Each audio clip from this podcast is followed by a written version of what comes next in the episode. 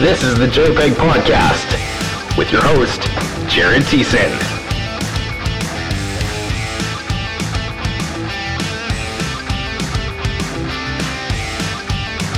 It wasn't pretty.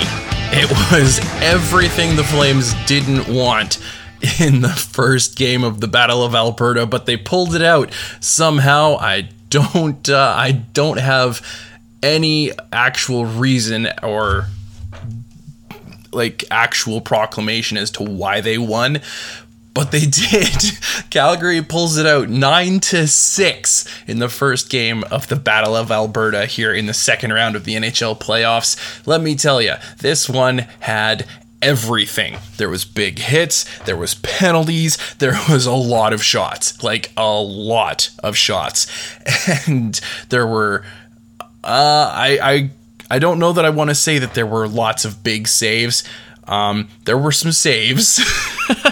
it was it was certainly not a banner night in terms of goaltending. Although Mikko Koskinen, uh, he had a pretty decent game in terms of um, shots against after being relieved uh, relieving Mike Smith. As I said, 9 to 6, the final score in the first game of the Battle of Alberta. Jacob Markstrom stops uh, 22 of 28 shots. Certainly not a banner night for him. Mike Smith stops 6 of 9 and allows 3 goals in the first 6 and a bit minutes. At which point, Mikko Koskinen comes in and he actually held it down pretty well he faced uh, 39 shots. Now, he also allowed six goals, but 39 shots is a lot better than allowing six on 28. So I'm going to cut him some slack there. Mikko Koskinen played a pretty good game, really, considering the amount of shots he actually faced. Now, the Flames, give them credit, they started off great. They played really well to open the, in the first six or so minutes, as I said, when they got uh, Mike Smith pulled from the net. Elias Lindholm opens the scoring 26 seconds in, assisted by Rasmus Andersson and Johnny Gaudreau. And then 25 seconds later, Andrew Mangiapane, he adds one to make it 2 0, assisted by Michael Backlund. Then jump forward about five minutes or so, and Brett Ritchie scores his first of the playoffs unassisted after stripping, I believe it was Evander, Evander Kane of the puck, makes a move, gets his shot away. It's off the inside of the arm of Mike Smith into the net, and Mike Smith's night is over. Connor McDavid adds one a minute uh, 30, a minute 40 ish later. And uh, that was how it sat after the first period, 3 to 1 Flames leading. Blake Coleman scores 145 seconds into the second period, his first of the playoffs, assisted by Andrew Mangiapane and Rasmus Andersson. Blake Coleman scores again, um, a little over five minutes later, and that's his second of the playoffs, assisted by Noah Hanifin and Trevor Lewis. Evan Bouchard adds one; he makes it five to two, assisted by Connor McDavid and Leon Draisaitl. Now Matthew Tkachuk he bats one home out of the air. on the power play, Johnny Gaudreau and Tyler Toffoli draw the assists on that one, and then the Oilers absolutely stormed back in the latter half of the second period. Zach Hyman scores a pair of goals at the nine and a half minute mark and about the 14 minute mark. Uh, both of those goals were assisted by Ryan Nugent Hopkins, and the second one was also assisted by Kailer Yamamoto. Leon Draisaitl adds one um, as the second period is ending with 39 seconds left, and that one is assisted by Connor McDavid. In the third period, Kailer Yamamoto scores. He adds his second to the playoffs from McDavid and Draisaitl. Uh, that's about the least surprising thing I think I've said so far. Rasmus Andersson scores one uh, about a minute and a half after the Yamamoto goal and that one is the game winner. Rasmus Andersson with the seventh goal of the game.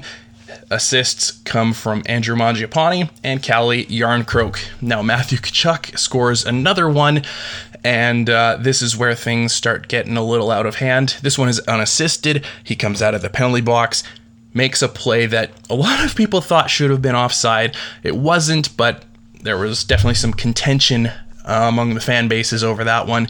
That one's unassisted. And then he adds the empty netter with just over two minutes to play. Elias Lindholm and Johnny Gaudreau set that one up. So overall, that sounds it sounds really bad. And watching it, it looked bad.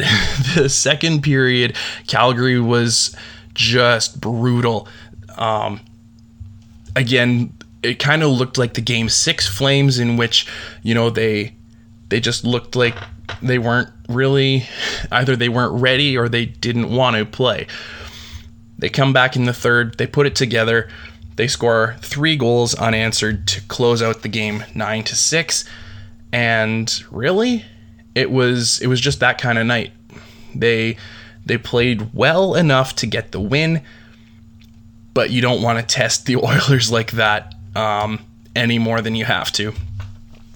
Penalties in this game, uh, the Oilers went 0 for 4 on the power play, which means Calgary's penalty kill keeps improving.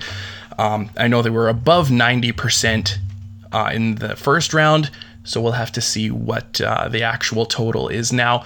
Calgary goes 1 for 3 on the power play, which was huge because their power play struggled mightily in the first round series. They had a couple goals where uh, in the Dallas series where it was right after penalties expired. So it was close to that, but not officially a power play goal. In terms of face-offs, Calgary was close. Uh, they went 35 and 39. Um, so Edmonton winning four more draws than Calgary. So when you're when you're close like that, it makes it a lot easier to not have to chase the game. And Edmonton kind of seemed to be struggling um, in parts of the first and the third to actually make plays, which in when you're an Edmonton fan and you've been watching this team, you think that's not that's not a struggle Edmonton has. But it was tonight. So we'll we'll see what happens. And obviously, Calgary now leading the series going uh, into game two, which is Friday night. And we'll have to wait and see what happens there. Three things Calgary, in terms of good, they had most of the time they had really good puck support when entering the offensive zone. They they rushed as a team and when the puck got loose, then they had one attack and they had the other's back check. So it was it was a good opportunity and it was it looked really good in terms of defensive structure that only one man chases and the rest of them stay home to protect. As far as the bad, you're playing Connor McDavid. And in terms of bad news, that's about the worst news that you could get. Now, they held him in check about as well as they could. But even so, Connor McDavid had three points in this game. Uh, no, that's not correct. Connor McDavid comes away with one. He has the opening goal for the Oilers, uh, the assist on Evan Bouchard's and then he assists Leon Draisaitl and Kailer Yamamoto. So he comes away with four points. Connor McDavid has four points on Edmonton's six goals. For Edmonton, that's also bad news because that means that your offense is being pretty much carried by a single player. But again, that's 18 points in eight games for Connor McDavid, and that's when when you're getting that kind of production out of your top line center, it certainly makes the job easier on those behind him. So as far as the bad, Leon Draisaitl, um, for for most of this game was not really a huge factor. He had two points. Um, one on the obviously he scored the goal to end the second period, and he had an assist on Kailer Yamamoto's goal just into the third. So outside of that, he's not a huge factor tonight, but you can't count on that. If this injury um, aggravates itself, then you know maybe the Flames draw a little bit of uh, momentum from that. But you can't count on um, Leon Draisaitl to not be a factor like he was tonight. For three stars, Matthew Tkachuk obviously comes away as the first star. He has the hat trick, um, the insurance goal, and the empty netter. He only played 18 minutes or 18 and a half so the fact that he was able to put up three goals in 18 minutes is good. He you don't want him to have to play a whole lot more than that. The second star, I'm pretty much agreeing exactly with um, Sportsnet's Rasmus Andersson. He had the game winning goal, obviously, that was huge. He has two assists and he is a plus two on the night, which on a night like this is just, you know, you got to hope for that because Edmonton, six goals and to still come away as a positive in plus minus is a big deal. Blake Coleman, he scores two goals as well, and he comes away as the third star with a plus four. So once again, if you're if you're playing well, you're doing the right things on the ice. Coleman had 14 minutes of ice time and still scored a, a pair of goals.